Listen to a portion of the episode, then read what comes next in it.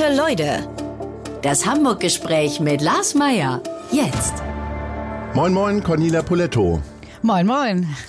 Heute sind Sie zu Gast. Sie sind ausgezeichnete Köchin, Unternehmerin, Buchautorin und Mutter einer Tochter. Eines ihrer Bücher heißt Koch dich glücklich. Warum Genau. hat sie Medizin nicht glücklich gemacht? Sie kommen ja aus einer Arztfamilie. Genau, ich komme ja aus einer äh, reinen Mediziner- und Man Apothekerfamilie. trägt in beiden Bereichen weiße Klamotten. Das ist Ja, das ist vielleicht das Einzige, was irgendwie identisch ist. Nein, es hat eigentlich mehr damit zu tun, dass ich immer sehr faul war in der Schule und es hat nicht ganz gereicht bis zum Abitur und äh, somit stellte sich die Frage der Medizin gar nicht. Und da ich immer sehr, sehr gerne gegessen habe und irgendwann übers Backen auch zum Kochen kam, habe ich gesagt, das ist doch irgendwie etwas, was dir Spaß bringen könnte. was hat Ihnen an der Schule, Schule so missfallen? Es hat mir eigentlich gar nichts missfallen. Ähm, ich hatte nur einfach keine Lust äh, zu lernen und habe das, äh, habe zu wenig gelernt und äh, war immer gerne Klassenclown und habe immer viel Quatsch gemacht und war auch bei den Lehrern, glaube ich, nicht so beliebt. Okay. Ja. Ja. Und gab es dann damals schon so eine Neigung, so ein Interesse oder wo, wo ist das entstanden? Irgendwie mehr in der Küche als vielleicht im Krankenhaus Also ich beim muss- Vater irgendwie zuzugucken? Also meine Mutter hat auch immer am halbtags in der Praxis äh, gearbeitet und ähm, von daher äh, hat ich das bewundert, dass es bei uns trotzdem immer ein frisches Mittagessen gab. Also es wurde immer super gut gekocht. Meine Mutter kocht toll. Essen hat immer eine große Rolle gespielt in unserer Familie. Meine Großeltern haben mich früher immer samstags abends in die Kirche äh, ge tatsächlich äh, geführt äh, mit dem Versprechen, dass wir danach essen gehen und ähm, Kirche war jetzt nicht so richtig mein Ding, aber ähm, essen gehen fand ich super.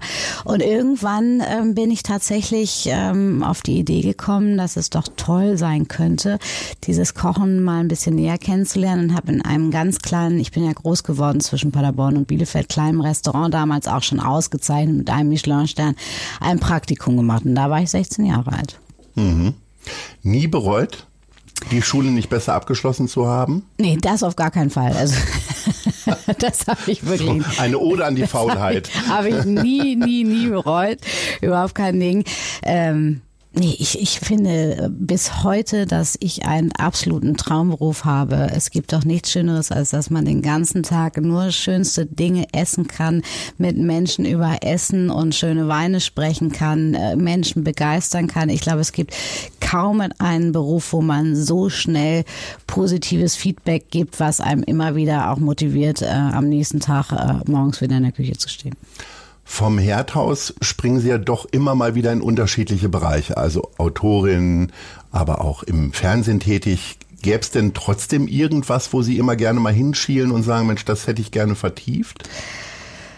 Also ich Also sag, statt Rezepte vielleicht mal einen Roman schreiben oder so? Ja, ich glaube, me- mein Beruf ist ja tatsächlich auch mit ähm, sehr, sehr schönen Dingen jeden Tag ähm, behaftet. Und ähm, von daher liebe ich auch alles, was irgendwie schön ist. Also ich könnte mir sehr, sehr gut vorstellen, auch als Interior Designerin zu arbeiten. Ich finde alles, äh, was ähm, irgendwie die, das Leben schöner macht, das, das macht mir unglaublich viel Freude. Und äh, einen Teil davon kann ich auch äh, jeden Tag ähm, immer wieder bei mir im Restaurant ausleben. Aber äh, da gibt's noch so ein paar Bereiche, da würde ich auch äh, Interesse haben. Okay. Sie reisen sehr viel. Wie gerne kommen Sie denn immer wieder nach Hamburg zurück?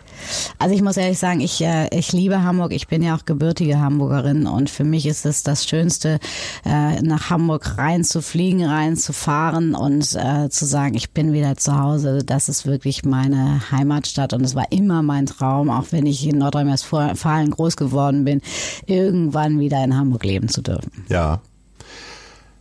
Wir haben eine Schnellfragerunde, die nennen wir die Hamburger Lieblinge. Ja. Da hätte ich gerne mal ein paar Antworten zu. Welches ist zum Beispiel Ihr Lieblingsgebäude? Äh, Ich liebe das Gebäude des Altonaer Kinderkrankenhauses. Okay. Welches, welcher ist Ihr Lieblingsort zum Entspannen? Äh, Die Alster auf dem Kanu mit einem kleinen Picknick. Welche ist Ihre Lieblingsgrünfläche? Der Derbyplatz in Kleinflottbeck. Welche ist Ihre Lieblingskneipe? Das äh, Brospieker neben meinem Restaurant. Welches ist Ihr Lieblingsmuseum? Äh, das Museum für Kunst und Gewerbe liebe ich. Wann waren Sie da das letzte Mal? Also wann können Sie tatsächlich mal so komplett für sich sein? Weil Museum ist ja durchaus etwas, wo man vielleicht auch mal so für sich alleine irgendwie ist mit der Kunst oder mm. den Exponaten. Mm. Ich muss sagen, ähm, es ist leider schon zwei Jahre her. Es war ja. zum 80. Geburtstag meines Freundes Peter Schmidt, ja. äh, der dort einiges an seiner Kunstsammlung ähm, ausgestellt hat und ähm, schon wieder zwei Jahre her. Aber vielleicht genau jetzt die Idee, vielleicht nach dem Weihnachtsgeschäft da mal wieder hinzugehen. Mhm. Ihr Lieblingsgebäude, das äh, Kinderkrankenhaus in Altona. Warum?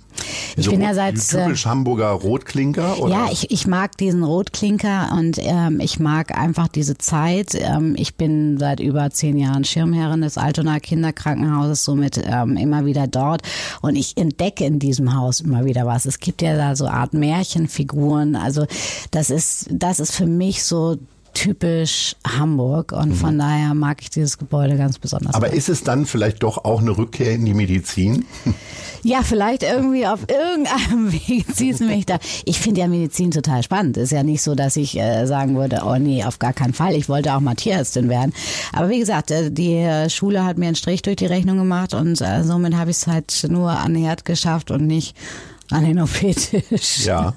Die Alster zieht sie immer wieder an. Äh, irgendwo habe ich auch gelesen, sie joggen auch sehr gern um die Alster. Was gehört denn zu einem richtig guten Picknick dazu, was sie dann in so ein Kanu mit oder Ruderboot mit reinnehmen? Also gutes Picknick ist natürlich wichtig, dass es alles gut zu transportieren ist. Und ich sage ganz ehrlich, ich bin größter äh, Käsefan. Ein Stück Salami, äh, ein bisschen Käse, ein gutes Brot und äh, eine Flasche Wein und mehr brauchen wir nicht. Backen Sie auch Brot? Tim Melzer sagt ja mal, Backen ist nicht Kochen. Wie ist das bei Ihnen? Äh, da hat er absolut recht, auch wenn ich nicht immer seiner Meinung bin. Backen ist nicht Kochen. Und äh, ich äh, liebe das Brot vom Jochen Gaues hier in Hamburg und mhm. ähm, von daher ähm, überlasse ich das denen, die es wirklich können. Ja. Wie ist es mit Kuchen?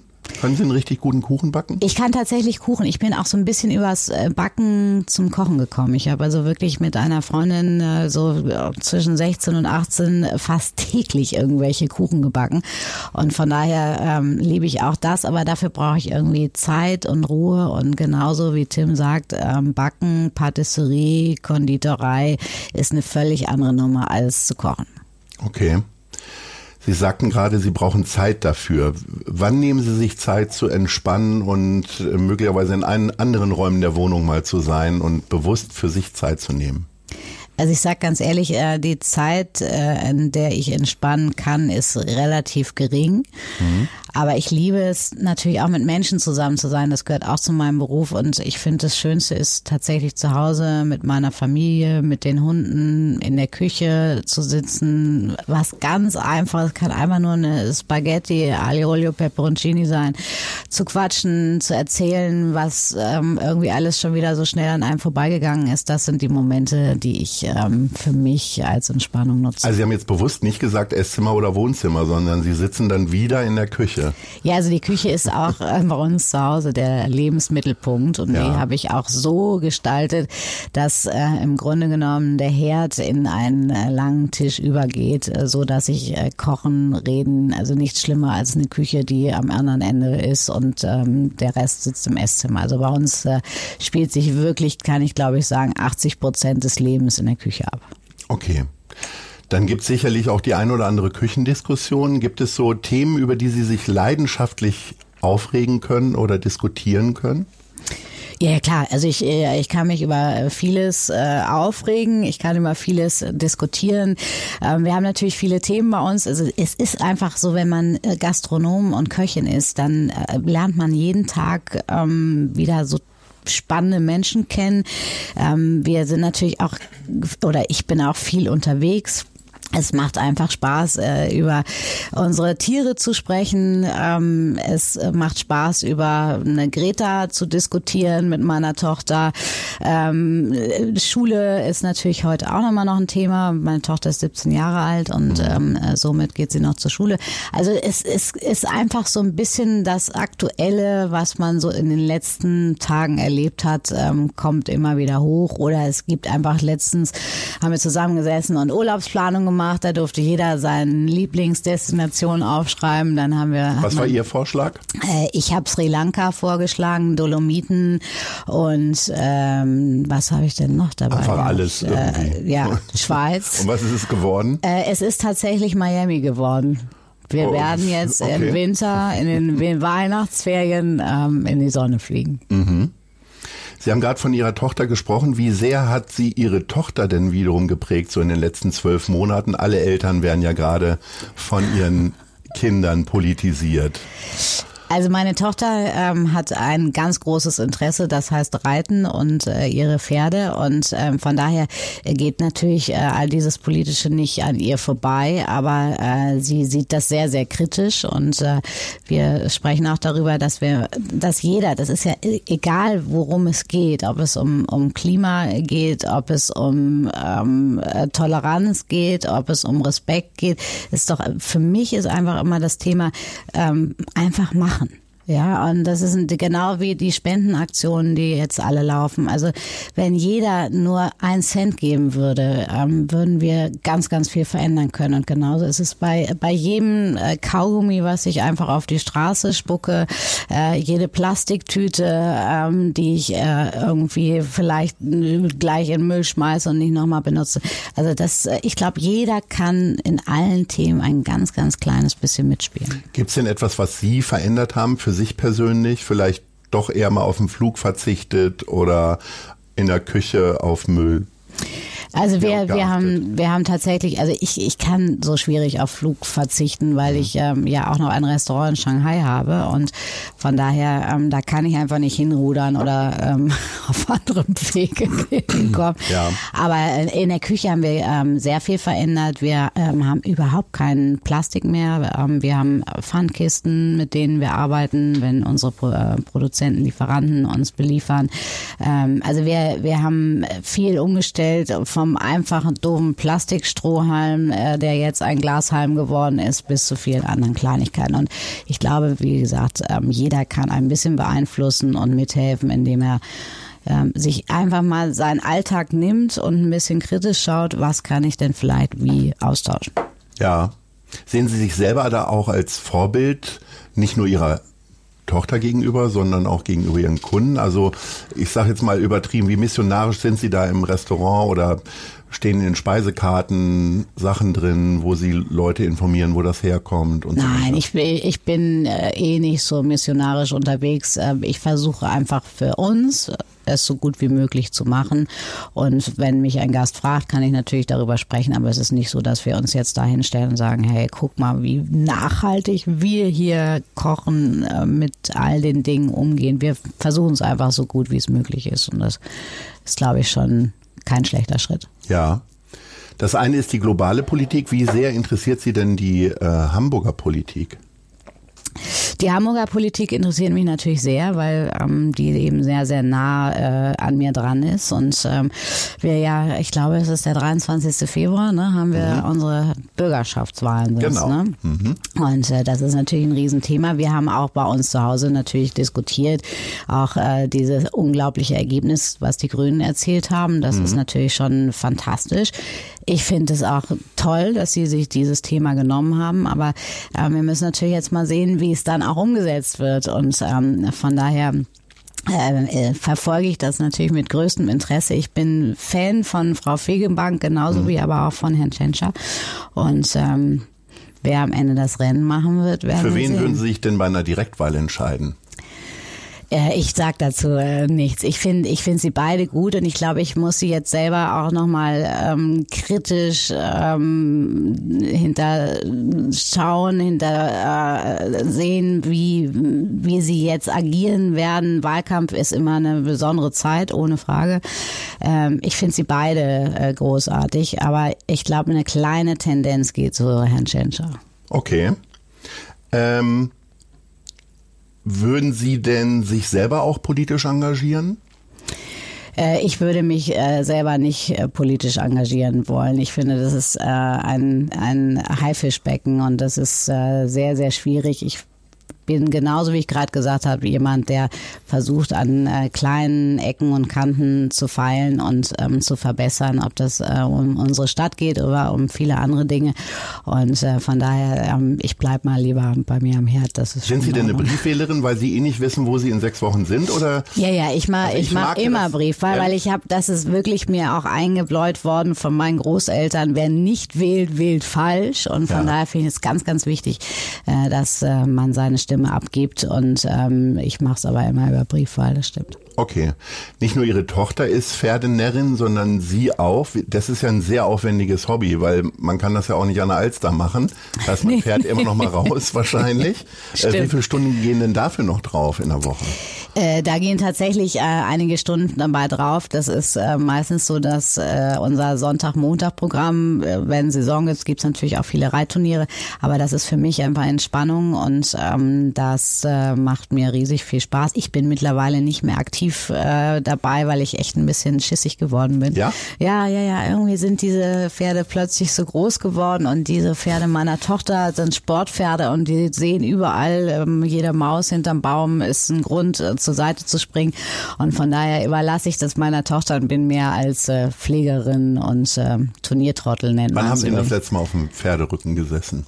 Ja, ich denke mal, ungefähr ein Jahr müsste es her sein. Ach naja, das mhm. geht ja. Und es gibt auch manchmal tatsächlich ähm, TV-Formate, wo ich unterschreiben muss, dass ich in dieser Zeit, wenn wir aufzeichnen, nicht reiten darf, weil mhm. es so ein gefährlicher Sport ist. Und von daher, nein, ich, äh, ich äh, bin unheimlich gerne da draußen. Ich liebe Pferde, aber ich bin nicht mehr so mutig. Ja. Beim Reiten schauen Sie zu. Hamburg ist eine äh, Stadt, wo andere Sportarten auch viel Publikum ziehen, allen voran natürlich Fußball. Gibt es eine Neigung für HSV oder St. Pauli? Also ich muss sagen, ich war, war wirklich äh, lange Zeit großer HSV-Fan. Das hat sich so ein bisschen in den letzten Jahren, äh, das hat nichts mit dem Abstieg Och, zu tun. Wie kommt das?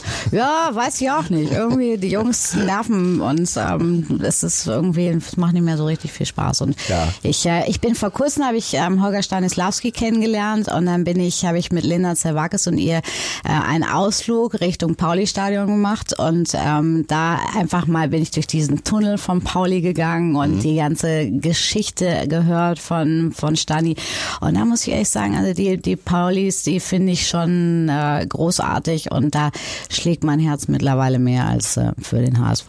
Ja, Okay, interessant. Mhm. Waren Sie denn beim Spiel jetzt auch schon mal richtig? Weil nein, nein, nein. An, ich bin, ich bin auch wirklich, ich habe keine Ahnung von Fußball. Ich bin fast nie beim Fußball. Ich finde es super, wenn man solche Menschen kennenlernt, die, ja. einem einfach auch mal was näher bringen, wo man eigentlich sagt, oh, ist jetzt eigentlich nicht so mein Sport. Und von mhm. daher, das finde ich super. Und das wird sich vielleicht auch irgendwann mal ergeben nächstes Jahr, dass ich mal wieder zum Spiel gehe. Aber ähm, jetzt war ich ganz lange nicht.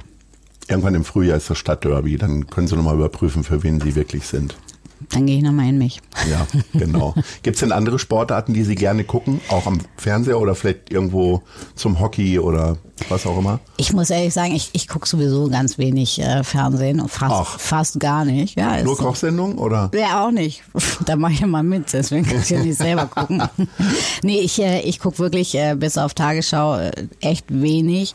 Und wenn ich Sport gucke, dann ist es tatsächlich Reiten. Und dann beides. Der Bürgermeister mochte sich nicht genau positionieren zum Thema Arztserien. Äh, jetzt sind Sie ja auch quasi medizinisch Gibt es eine Arztserie, die Sie gerne gucken? Also ich muss sagen, früher habe ich Schwarzwaldklinik echt super gefunden. Aber äh, ich. Äh, wie das sieht der Bürgermeister anders im Übrigen. okay. Äh, dazu stehe ich auch. Aber ähm, nee, Arztserien schaue ich nie. Gibt es denn sonst irgendwas, wofür Sie sich schämen, was Sie im Fernsehen gucken?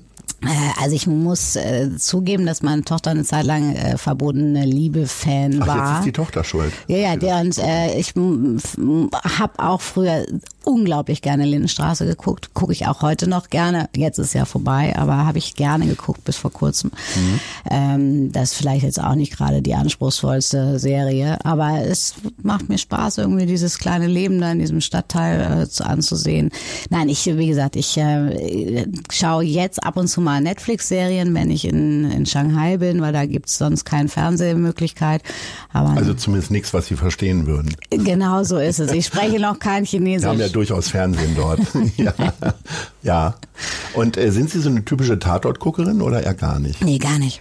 Also die ist, das interessiert mich irgendwie gar nicht. Also dann bin ich eher, da wenn wir jetzt hier schon mal bei, bei irgendwelchen Geständnissen sind, dann gucke ich Ja. lieber hier die Kid, das Kitsch-Parallelprogramm. Wie heißt sie, diese wunderbare Autorin, die immer diese Ah, Rosamunde Pilch. ja, genau, genau. Ja? Also wenn ich wirklich mal einen Sonntagabend Zeit habe zum Fernsehen, dann würde ich immer eher Rosamunde Pilcher gucken als Tatort. Zum Berieseln. Zum Berieseln, genau. Fernsehen ist das eine zum Entspannen. Viele entspannen gerne bei Musik. Äh, wie ist das bei Ihnen? Äh, ich äh, ich finde Musik ganz, ganz toll in verschiedensten Richtungen, von Klassik bis äh, Pop, äh, finde ich alles äh, toll. Ich bin aber ein ganz, ganz äh, großer Kulturbanause, was Musik anbelangt. Ich höre eigentlich nur Radio, wenn ich im Auto sitze. Meine Tochter macht sich drüber lustig, sagt, du hast überhaupt keine Ahnung. Ich singe immer mit, obwohl ich keine Texte kenne. Ähm, so ist bei mir Musik. Wie so ein Kleinkind dann die Texte so nachsummen sozusagen oder dann schon? Naja, also- das Lied haben Sie schon einmal gehört vorher, ne? ja, Okay. natürlich. Also Was, äh, was ist es? Also Sie müssen jetzt nicht singen, um Gottes Nein, Willen. nein, Weil- tu ich auch nicht, weil das Lied, möchte wo keiner. Sich eher so für schämen, wo Sie aber immer automatisch mitsingen müssen. Also so jetzt diese Zeit Last Christmas, ne, ist ganz schlimm, weiß ich. Ja, Habe ich jetzt auch, schlimm. ja, ist wirklich schlimm, aber ich singe trotzdem mit. Sind Sie denn so- ich auch zu. Sind Sie denn sonst auch so ein Weihnachtstyp? Also stehen dann schon am ersten Advent äh, in der Küche Adventskränze und Nicht so weiter? erst am ersten Advent. Erstmal stehen die Oh. jetzt. Ich bin größter Weihnachtsfan. bleiben einfach das ganze Jahr Ganz, stehen. ganz schlimm. Ja. Fast. Ich habe auch ein Weihnachtsgeschirr, das hole ich mittlerweile schon am 3. Oktober raus. Und meine ganze Das gute Familie. Geschirr sozusagen? Das gute Geschirr, aber es ist wirklich beim Weihnachtsgeschirr. Ähm, Adventskränze stehen schon seit äh, ja, über einer Woche bei uns, also locker zehn Tage bevor es losgeht. Mhm. Nein, ich, ich finde Dekorieren, Weihnachten, vielleicht auch, weil ich immer Weihnachten meine Hochzeit habe. Da ist Mhm. natürlich gastronomisch ähm, echt Alarm und ähm, vielleicht mich so darauf freue, wenn es endlich vorbei ist. Ja? Ja. Okay. Und dann Heiligabend selbst kochen? Heiligabend selbst kochen. Äh, bei uns gibt's immer ein bisschen Wunschprogramm. Bei uns gibt's immer eine größere Runde von Familie und Freunden, äh, die gemeinsam mit uns Weihnachten feiern. Und äh, dann frage ich immer so ein bisschen ab, worauf habt ihr Lust? Es gibt mittlerweile so ein paar Klassiker schon, die immer gehen. Meine Tochter Beispiel? liebt zum Beispiel Bison. Früher hat sie immer Indianerbüffel dazu gesagt. Wird es auch dieses Jahr Weihnachten wieder geben. Es wird meine Parmesansuppe geben. Vielleicht, wenn es gut läuft, mit ein bisschen Trüffel. Also das sind so gesetzte. Wenn das Jahr finanziell gut läuft Wenn es finanziell gut läuft, okay. dann auch mit ein bisschen Trüffel. Ja. Also das sind so äh, die Sachen. Und dann koche ich total gerne. Ich habe das natürlich äh, das große Glück, dass ich das äh, bei mir im Restaurant vorbereiten kann, weil das ist, glaube ich, auch das Wichtigste. Weihnachten äh, kochen ist super, aber es muss gut vorbereitet sein, damit man eben am, am Heiligen Abend selber keinen Stress mehr hat. Ja. Und Silvester?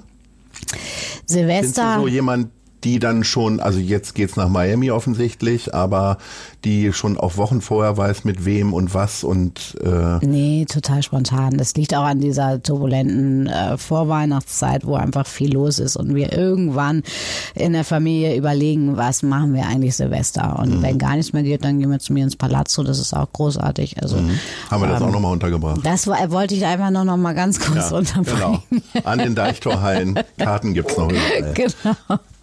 Ähm, ist es aber Silvester, sind das nicht Momente, wo man dann vielleicht gerade mal nicht mit ganz vielen Leuten feiern will eigentlich? Nee, ist unterschiedlich. Also jetzt wird es tatsächlich so sein, dass wir zu dritt äh, Silvester feiern werden. Aber nicht im Palazzo. Nein, nein, nein, nein, nein, nein, nein. Wir, im, im Urlaub und Ja. äh, nein, ich, ich, ich liebe auch Party. Ich finde auch äh, eine große Silvesterparty mit vielen äh, Freunden, Bekannten, finde ich auch gut. Ähm, ist jedes Jahr ein bisschen anders. Okay. Wie gehen Sie denn mit der eigenen Popularität um? Ähm, gibt es, also man sagt ja immer bei Prominenten, die kriegen mal schneller einen Tisch im Restaurant, das dürfte ihnen sowieso leicht fallen. Also das, da muss ich ehrlich sagen, da, da bin ich, also das finde ich schon ziemlich klasse. Also da merke ich einfach immer, dass es doch etwas leichter geht, auch in Restaurants, wo es sonst schwierig Ja, aber weil es ist. auch Kollegen sind, oder? Ja. Nicht nur wegen der Popularität. Nein, und das, das äh, ist einfach ein Riesenspaß und ich weiß selber, wie, wie meine, meine anderen männ meist männlichen Kollegen sich freuen, wenn sie bei mir einen Tisch kriegen und natürlich melden die sich persönlich bei mir und das finde ich auch gut.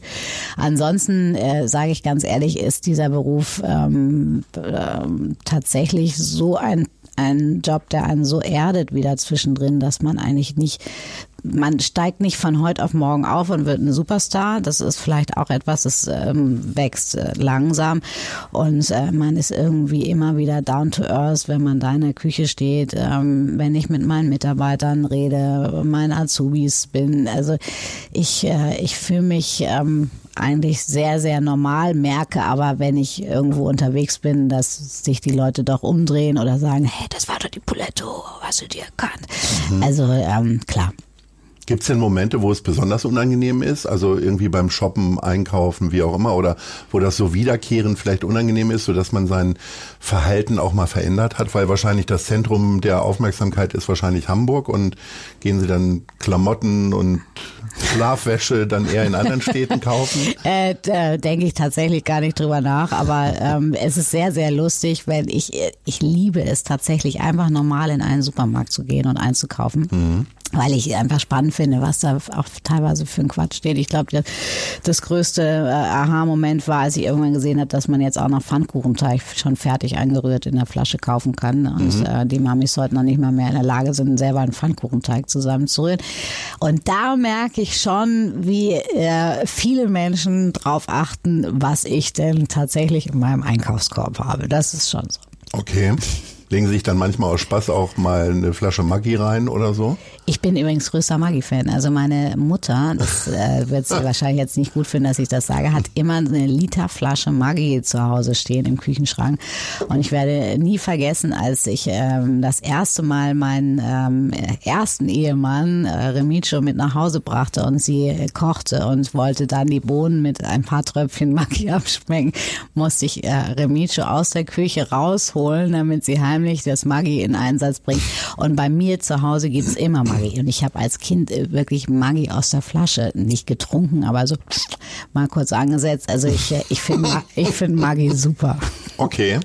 Und äh, wenn ich das jetzt, wenn ich in Ihrem Restaurant wäre äh, und nach Maggi verlange, hätten Sie die dann auch in der Küche? Er muss zugeben, habe ich nicht, nee. Okay, Sie müssen dann schnell nach Hause laufen. ja, ja, genau. Okay. Was ist denn so das wenn Sie auch nur ein Gewürz besitzen müssten, um ein gutes Essen äh, zu bereiten, äh, was wäre das? Was ist so das Allheilmittel?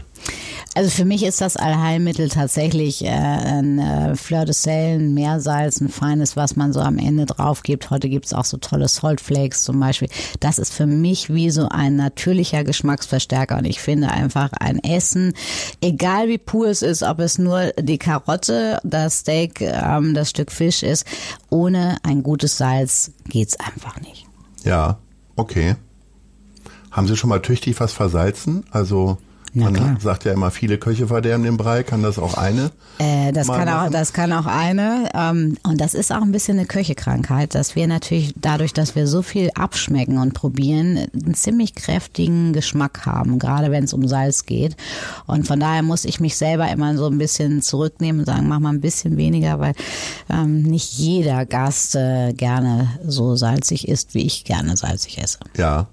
Ich komme selbst auch aus einer Gastronomiefamilie und äh, bei, unserer, bei unseren Familienfesten kursierten immer die schlimmsten Geschichten, die so in Küchen stattgefunden haben. Also meine Mutter hat ihre Lehre wahrscheinlich in den 50er, 60ern gemacht. Ja. Ähm, hören Sie solche Geschichten auch und stellen fest, es ist alles viel ruhiger mit Einführung auch von offenen Küchen möglicherweise, dass da eben keine Pfannen mehr durch die Gegend fliegen können oder Messer? Also witzigerweise habe ich vor kurzem noch immer meine Ausbildung. Ich habe ja bei Heinz Winkler damals äh, drei Sterne Koch in Aschau und Nachfolger von dem großen Jahrhundertkoch Eckhard Witzigmann im Tantris äh, gelernt und äh, das ist wirklich noch so einer vom alten Schlag. Ähm, es ist ein unglaublich stressiger Job und es wird auch mal lauter.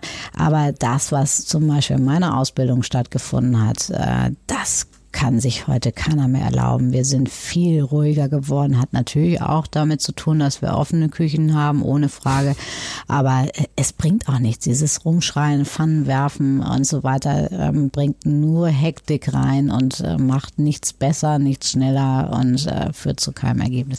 Musste ich aber auch erst lernen. Ich war am Anfang auch wirklich, äh, sagen wir mal so fein, sehr angespannt in der Küche. Mhm wenn man plötzlich selbst verantwortlich ist und äh, Küchenchefin im, im Restaurant und wirklich alles äh, 100 Prozent sein soll, dann äh, wird man tatsächlich, kommt man so manchmal an seine Grenzen, wenn alle auf einmal Vorspeise, Hauptgang, Dessert äh, essen. Aber ähm, ich habe gelernt und an mir gearbeitet und bin wesentlich äh, entspannter, ruhiger geworden.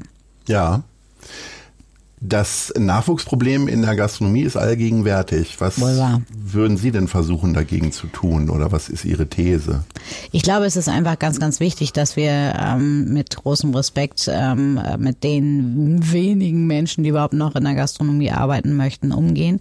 Wir müssen an unsere Arbeitszeiten, wir müssen äh, natürlich auch an äh, unsere äh, Löhne. Da ist einfach noch viel äh, Luft nach oben und wir müssen unseren Gä- Gästen einfach klar machen, dass wir ähm, nur Top-Gastronomie liefern können, wenn wir tolle Mitarbeiter haben und das auch seinen Preis hat. Und es geht nicht nur um den Wareneinsatz, äh, wenn es ums Essen geht äh, und die Weine, sondern es geht auch um Mitarbeiter. Und qualifizierte Mitarbeiter ähm, brauchen genauso äh, Ruhephasen und ähm, die möchten auch gerne irgendwo mal ein Gehalt ohne Trinkgeld dazu zu rechnen, was ähm, in eine normale Kategorie äh, oder vergleichbare Kategorie mit anderen Berufen äh, einzuschätzen ist. Ja. Das gute Behandeln von Mitarbeitern hat Herr Kühne offensichtlich nicht gelernt, der seinen eigenen Sternekoch ordentlich Mist hinterhergeworfen hat. Ja, das ist Was traurig. sagen Sie dazu? Ja, das ist, ist natürlich ganz traurig und ähm, ich weiß aber nicht, was äh, da tatsächlich äh, genau gelaufen ist. Das wird ja auch gerne dann ähm, in den Medien äh, sehr hochgespielt. Ähm, von daher kann ich da nicht viel zu sagen. Aber da sind wir wieder vielleicht bei dem Respekt. Wann haben Sie denn das letzte Mal was aufgetaut? Weil da kam ja auch das Gerücht rum, dass Kühne mehr oder weniger verlangt hat, nicht mehr so frisch einzukaufen und so weiter. Wann haben Sie denn das letzte Mal was aufgetaut? Wahrscheinlich eher zu Hause. Ja, also ja, ich, ich habe zum Beispiel einen äh, Fleischlieferanten, der ähm, äh, gerade wenn es um, um Fleisch aus den USA geht, ähm, das gefroren ähm, anliefert, weil ähm, da einfach eine ganz große Sicherheit ist, dass die Kühlkette nicht unterbrochen wird. Und äh, von daher, also wir tauen schon unser Fleisch äh, mal auf, aber ansonsten ähm, ist tatsächlich alles frisch. Aber zu Hause friere ich auch immer mal irgendwie ein bisschen Kabeljau, Garnelen, äh, solche Sachen ein und äh, die werden Tiefkühlpizza? Nee, nee, echt nicht. nee, echt nicht. Sie lachen gerade. Worüber können Sie lachen? Also ich bin eigentlich ein sehr humorvoller Mensch und ich glaube, ähm, äh, ich hätte es in der Küche als Frau auch nicht ausgehalten, wenn ich nicht über mich selber lachen könnte.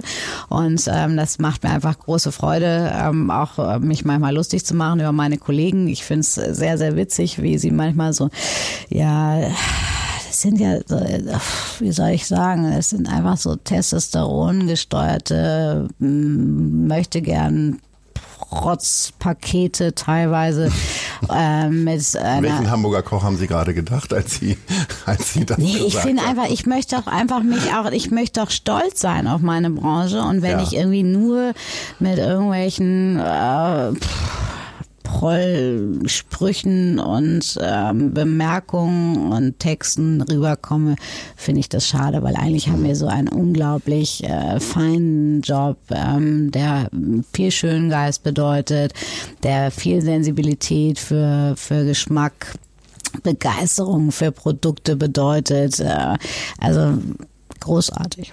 Gibt es einen Unterschied zwischen der öffentlichen Cornelia Poletto und der privaten? Weil ich sehe Sie in, bei öffentlichen Auftritten fast nie lachen.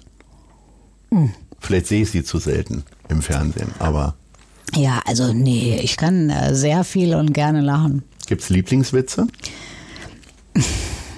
Dann hauen Sie mal einen raus. Nee, ich, ich bin kein Witzeerzähler.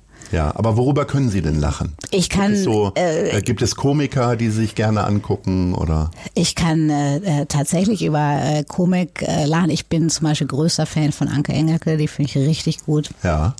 Ich finde auch, auch wenn man ihn nur noch selten sieht, Happe Kerkeling großartig. Ich kann aber auch einfach nur über witzige Alltagssituationen lachen. Ich kann über das Verhalten von Menschen lachen, von Männern vor allen Dingen.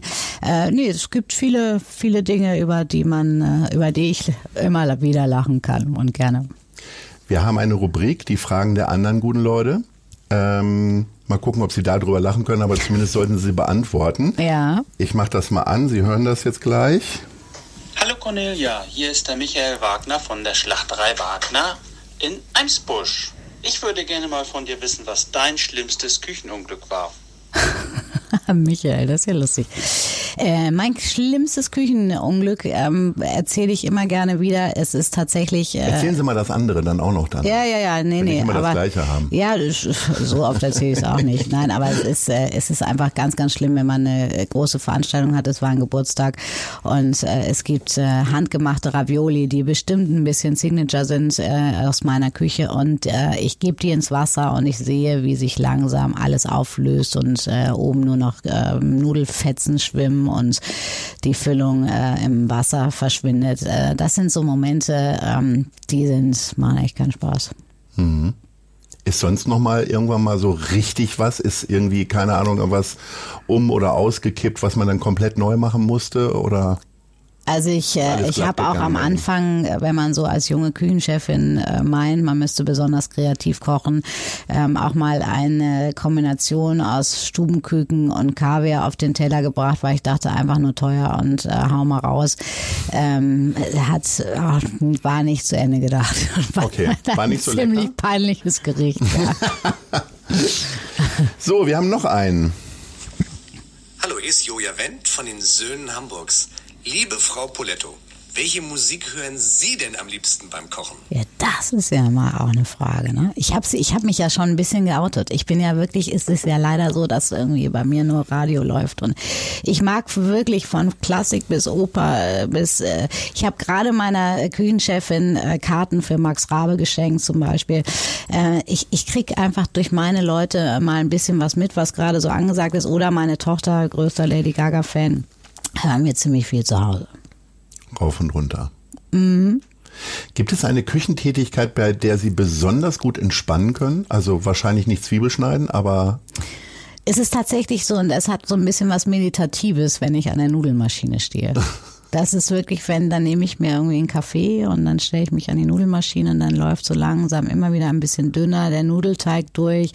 Dann gibt's die schöne Füllung, dann werden sie ähm, liebevoll nochmal in die Hand genommen, die ähm, Enden zusammengeklappt und dann sieht dann auch wunderschön aus, wenn sie alle nebeneinander liegen. Also das ist wirklich sowas, wenn ich die Zeit habe, dann ist das äh, großer Luxus und Entspannung für mich. ja. Wie wichtig war denn Hamburg für Ihren beruflichen Erfolg? Also hätten Sie den gleichen Erfolg auch in Bielefeld gehabt? Glaube ich nicht. Glaube ich, glaube ich tatsächlich nicht. Also es war nach meiner Ausbildung, habe ich noch mal ganz kurz einen kleinen Abstecher äh, zu einem Golfclub in Bayern gemacht, habe das eine Saison gemacht und habe dann gesagt, jetzt möchte ich zurück nach Hamburg und ich bin seit 96 wieder hier. Damals äh, zu Anna Sebastiano, das war der äh, super Edelitaliener mit Michelin-Stern ausgezeichnet und äh, das hat mich sehr, sehr geprägt. Ähm, ich muss aber auch dazu sagen, Was hat Sie denn da genau geprägt? Ja, ich, ich hatte einfach diese Liebe zur italienischen Küche. Ich fand es großartig, dass ich bei so einer Köchin wie Anna überhaupt äh, angenommen wurde. Die ist ja nicht so einfach, die Anna Skreu. Aber ich habe ich hab da wirklich gelernt, wie man perfekte Pasta äh, zubereitet, äh, vor allen Dingen frische äh, Pasta, was ich gerade schon erzählt habe, wie man das perfekte Risotto kocht, äh, was überhaupt italienische Küche bedeutet. Und äh, das hat mich sehr, sehr geprägt. Wobei dieses Restaurant hätte ja auch woanders stehen können als in Hamburg.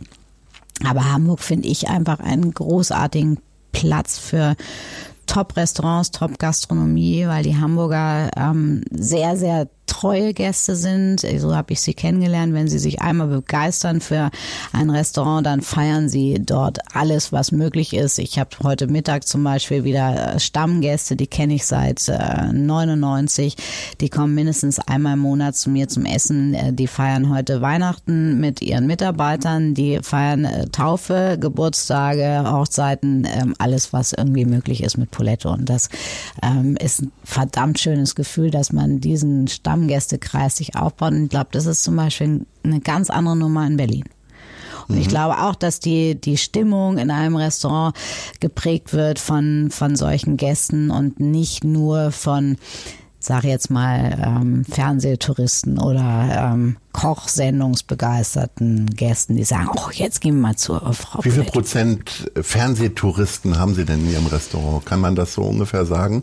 Mm. Outen die sich auch durch Ja, klar. Die Fotoapparate, Nein, oder? die outen sich auf jeden Fall. Die fragen auch, ähm, ob ich da bin. Die wollen Mhm. Fotos machen, natürlich. Also ich würde mal sagen, das sind bestimmt schon 30 Prozent. Okay.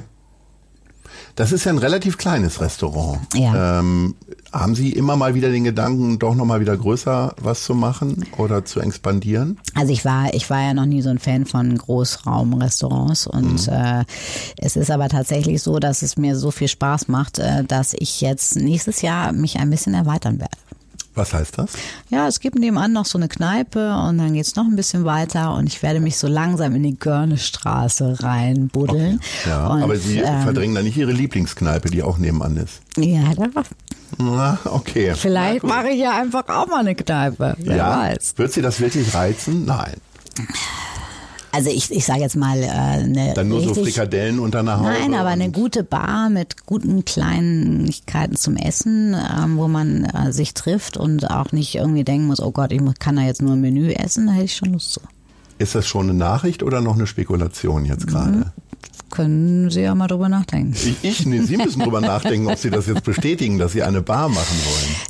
Ähm, nein, das kann ich noch nicht bestätigen. Okay, aber es ist geplant. Das ist doch schön. Mhm. Was ist denn Ihr Lieblingsalkohol? Ist das Wein, eben durch die italienische Küche? Es ist tatsächlich Wein. Also ich äh, ähm, bin ein großer, großer Riesling-Fan. Ja.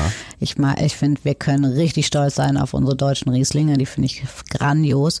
Ich bin allerdings auch äh, mal für einen guten italienischen Rotwein zu haben.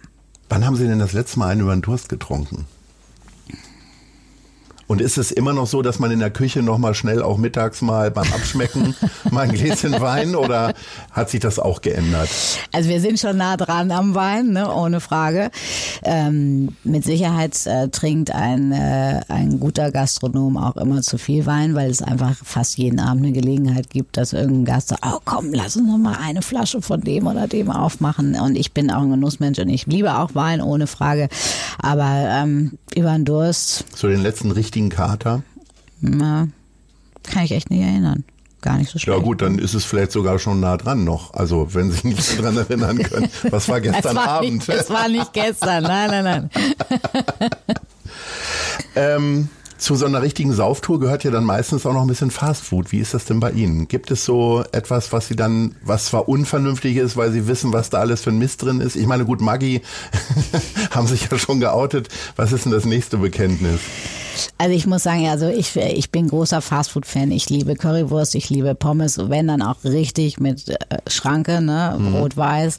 Äh, ich mag auch mal einen guten Döner. Ähm, auch Wo gibt's denn den besten Döner für Sie ich, jetzt so? äh, Ja, das, ist- ja, das, jetzt ist brauchen wir mal natürlich die Frage. Ich, ich kann es ich kann's wirklich nicht sagen, weil ich schon äh, so lange nicht mehr so unterwegs war. Okay, und Currywurst auch nicht so?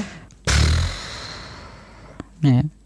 Okay, erschreckend. Ja, ich weiß, das ist das Schlimme. Ich, ich, könnte eher sagen, wo ich in Shanghai mit meinem Küchenchef irgendwie äh, Fastfood... hilft den Hamburger äh, Hörern jetzt nichts. Äh, zu, nee, aber ich, ich bin wirklich, ich bin echt, ja, ich arbeite zu viel.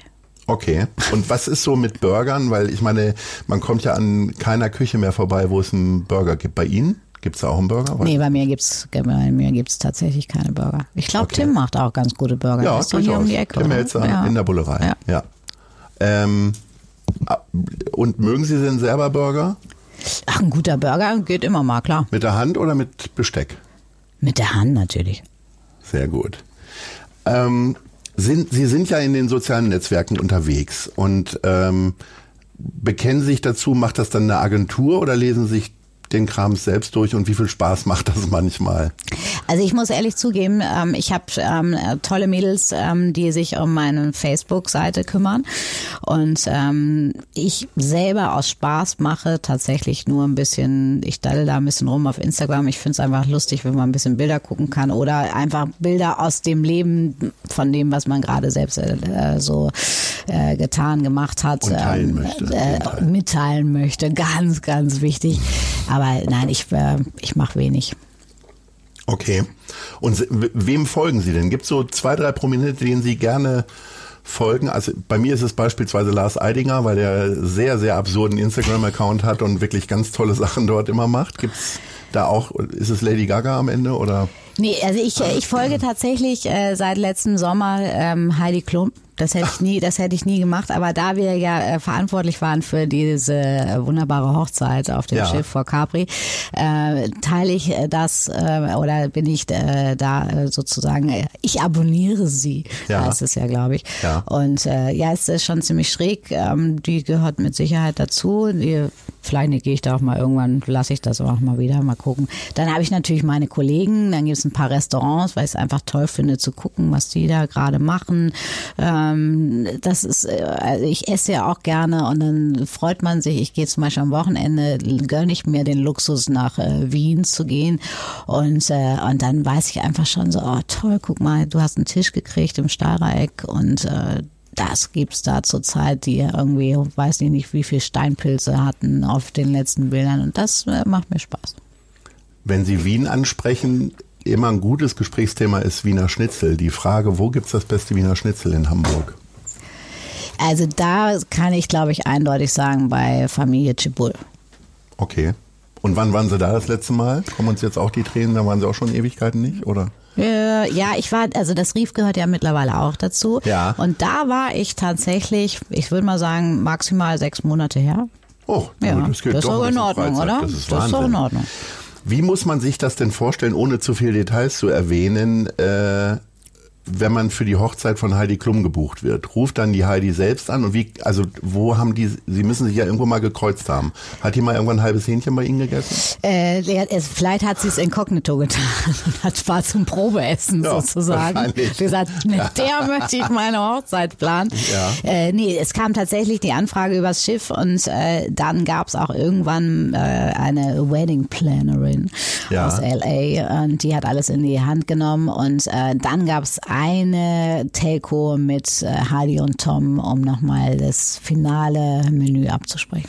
Und das kam jetzt auch dadurch, dass sie dass die beiden gerne auch italienisch essen und sie nun mal für italienische Nein, das war ist ja das oder? Unfassbare, Was dass es ja, machen? es sollte ja kommen. Es war deutsch. Es war deutsch, Deutsche am deutschesten. Es gab von Reibeplätzchen über Ente, Nürnberger mit Sauerkraut, Grünkohl äh, und Bienenstich als Hochzeitstorte. Äh. Berühmt ist ja, ich habe Heidi Klum selbst mal vor über 20 Jahren interviewt, da erzählte sie, da hat sie damals noch in New York gelebt, ähm, dass ihre Mutter ihr immer regelmäßig Sauerkrautsuppe ähm, äh, schickt. Und es gibt tatsächlich hier in der Schanze die Supperia, die machen auch die Sauerkrautsuppe Heidi. Ich weiß nicht, ob es da Zusammenhang gibt.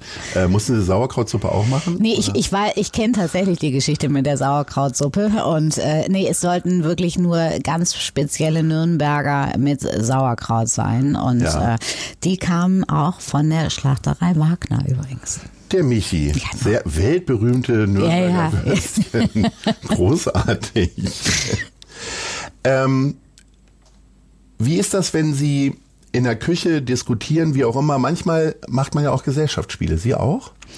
Äh, ich finde äh, Gesellschaftsspiele großartig. Ich bin Ja. zum Beispiel äh, ganz, ganz großer Monopoly-Fan. Okay. Mensch, ärgere dich Das nicht. ist aber so lang, ne? Ja, und? mal drei, vier Stunden spielen. ja, finde ich super. Wie sieht's mit Mau Mau aus? Wir machen ja von Mensch Hamburg aus das Mau Mau Master. Werden Mhm. Sie da mal eine Kandidatin für oder Das Sie sich damit mal, aus, dass Sie die Regeln nicht können? da, die, die, kann man, die kann man sich ja nochmal aneignen. Lange nicht Mau Mau gespielt, aber klar. Ja. Also Mensch Hamburg ist ein Verein, der in Not geratenen Hamburgern hilft, relativ unbürokratisch. Äh, Sie engagieren sich für das Altona Kinderkrankenhaus.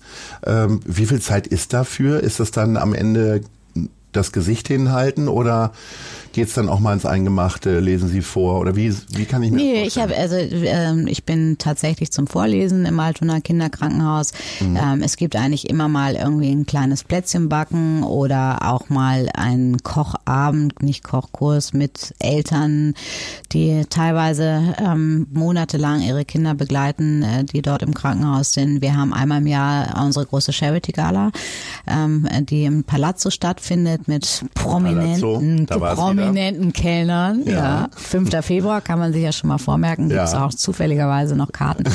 äh, nein, und wenn ich dann irgendwie mal im Fernsehen zu irgendwelchen Quiz-Sendungen eingeladen werde, dann spende ich natürlich immer gerne als Altona Kinderkrankenhaus. Also so mit ähm, Äh, doch ein bisschen Zeit verbringe ich da schon. Tag der offenen Tür bin ich da. Ist das etwas, worauf Sie sich dann konzentrieren oder gibt es noch andere Projekte, die Sie so im Stillen unterstützen, wie auch immer? Nee, ähm, ich habe ähm, gelernt, mich wirklich nur darauf zu konzentrieren. Es gibt immer mal ein paar kleine Anfragen und wenn es nur eine Spende oder irgendwie so etwas ist, mache ich schon, aber ähm, das ist eigentlich mein mein Schwerpunkt. Ja. Wenn Sie sich so durch Hamburg bewegen, nutzen Sie dann auch mal U-Bahn oder Bus? Sind Sie so ein ÖPNV-Typ? Nee, selten. Ja? Selten. Mhm. Und wann das letzte Mal U-Bahn gefahren? Oder Bus? Ich glaube, letztes Mal, als ich ähm, meinen ähm, Reifen kaputt gefahren habe auf, ähm, und über so ein, so ein äh, Schild, was plötzlich da auf der Straße lag, gefahren bin, da bin ich dann mit meiner Tochter am Lattenkamp eingestiegen und nach Hause gefahren. Ja, okay. Naja. Gibt es andere Sachen, die Sie aufgrund der Prominenz eher meiden? Also, keine Ahnung, wie sieht's mit Wellness aus? Irgendwo in einen Spa gehen oder so? Also witzigerweise werde ich ja äh, oft, wenn ich keine Kochjacke habe, gar nicht sofort erkannt.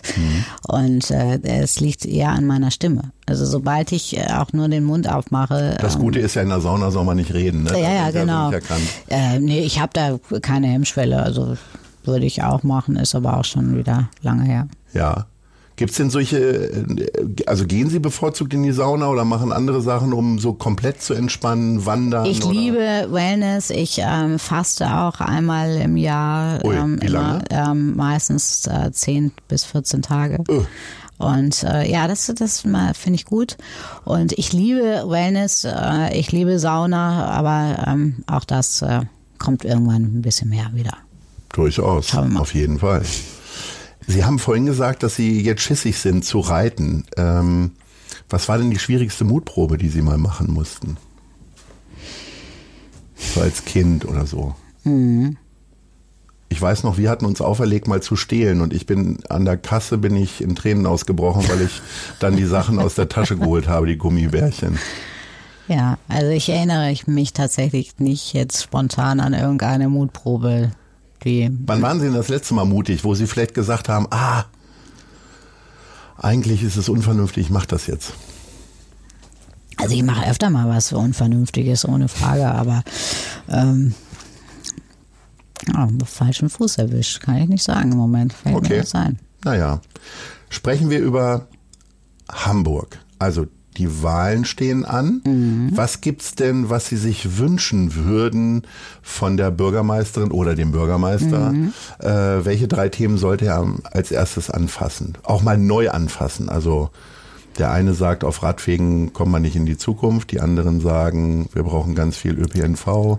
Gibt's so ein Thema, was Ihnen am Herzen liegt? Ja, sagen, also da wird die- zu wenig drüber gesprochen? Ich finde es einfach, ich finde es einfach schade, dass wir irgendwie so viel Energie in, äh, in Fahrradstraßen, Fahrradwege, ähm, finde ich super, aber Fahrradstraßen müssen irgendwie nun wirklich nicht sein und diese ganze Baustellensituation in Hamburg nervt total. Ich weiß auch gar nicht, wie viel Kreisverkehre wir irgendwie in, äh, noch einplanen wollen. Also die, die Verkehrssituation ist schon, ist Das ist ja ein schon Punkt, echt. wo Sie ne? Ostwestfalen wahrscheinlich einholt, weil ich komme da auch aus der Gegend sozusagen. Äh, Da gibt's in jedem Dorf einen Kreisverkehr. Ja, ja, Hamburg nicht hat jetzt aufgeholt. Hamburg holt gerade richtig auf. Also wenn wir irgendwann so viel Kreisverkehr haben, wie wir Brücken haben, wäre es doch super. Ja. Oder? Apropos Kreisverkehr, äh, wie sieht's aus mit Karussellfahren und Hamburger Dom? Karussellfahren, Hamburger Dom äh, finde ich super. War ich schon als Kind äh, größter Fan. Das war immer so mein Highlight, wenn wir, ähm, ich bin ja eben nicht groß geworden in Hamburg, aber wenn wir meine Großeltern in Hamburg besucht haben, äh, dann war eigentlich immer ein Dombesuch dabei. Ja, und was wäre da das Karussell, was Sie heute nochmal besuchen würden? Ist wahrscheinlich auch Ewigkeiten her. Natürlich ist es wieder Ewigkeiten her. Also ich glaube, das letzte, wo ich mich dran erinnere, war irgendwie Riesenrad, das natürlich auch nicht wirklich spannend ist. Ja. Ich bin äh, so ein Achterbahn-Fan, bin ich nicht so. Schaukelschiff, das sind so Sachen, die Das wäre doch mal eine schöne Mutprobe dann. Wir beide fahren Achterbahn. Ja, das will ich machen. So, okay. Dann haben wir in fünf Jahren, jetzt als letzten Ausblick, wo sehen Sie sich selbst und wo sehen Sie Hamburg? Also zum einen weniger Radwege, als jetzt geplant sind, aber was würden Sie sich wünschen, wie steht Hamburg da in fünf Jahren? Ich glaube, ähm, Hamburg ähm, ist für mich ist einfach die, die, die schönste Stadt der Welt. Ich äh, freue mich, wenn wir ähm, daran arbeiten, dass es äh, so bleibt und äh, vielleicht die ein oder andere spannende Entwicklung gibt. Ich äh, finde es toll, was wir hier an, an Gastronomie haben. Also ich, ich, ich, äh, ich wünsche mir, äh, dass wir dass wir uns so weiterentwickeln, wie wir es jetzt tun. Und es ist immer irgendwie wieder was dazugekommen und wir haben viel geschimpft über die AFI und jetzt sind wir alle äh, glücklich, dass sie da ist und wir ein neues Denkmal haben in unserer Stadt. Also ähm, ich finde, das ist genauso wie mein Leben, das ist unglaublich spannend, ähm, auch zu schauen, was, was vielleicht noch auf einen zukommt, was man für Herausforderungen hat, was äh, die Zukunft bringt. Und ähm, genauso wünsche ich mir äh, für Hamburg natürlich nur das Allerbeste. Das könnte ja auch der Satz sein über Ihre eigene Position in fünf Jahren. Aber was haben Sie sich denn vorgenommen? Also in fünf Jahren haben wir diese Bar dann schon seit vier Jahren? Ja, in fünf Jahren haben wir dann schon seit vier Jahren die Bar. Ähm, ich ich, ich finde es einfach äh, schön, gastronomisch sich ausleben zu können. Vielleicht wird es nochmal irgendwo eine Herausforderung geben. Vielleicht wird es auch nochmal Palazzo in fünf Jahren noch Palazzo vor den Deichtoren 5. geben. Februar ist Promi-Kellnern. genau. Nein, äh, ich bin wirklich so jemand, ich, ich mache nicht so viel Pläne äh, über Jahre. Ich äh, lasse vieles auf mich zukommen und das hat auch, auch mit ähm, tollen Menschen zu tun und äh, somit wird es vielleicht auch noch irgendwas Spannendes in Hamburg geben in fünf Jahren, wo ich sage, hey, Jetzt muss ich aber nochmal zu Herrn Mayer und erzählen, was da ja, los ist. Sehr gerne, sehr, sehr gerne. Es war ein sehr schönes Gespräch. Danke, Herzlichen Dank, Cornelia Poletto. Viel Spaß gemacht. Viel Spaß bei Parmesan und Lakritz. Das haben Sie vor sich stehen, noch nichts von gegessen. Jetzt kann es losgehen. Herzlichen Dank und spätestens in fünf Jahren oder nächstes Jahr in Ihrer Bar. Bis ich freue mich. Tschüss. Tschüss. Das war Gute Leute. Das Hamburg-Gespräch mit Lars Meier.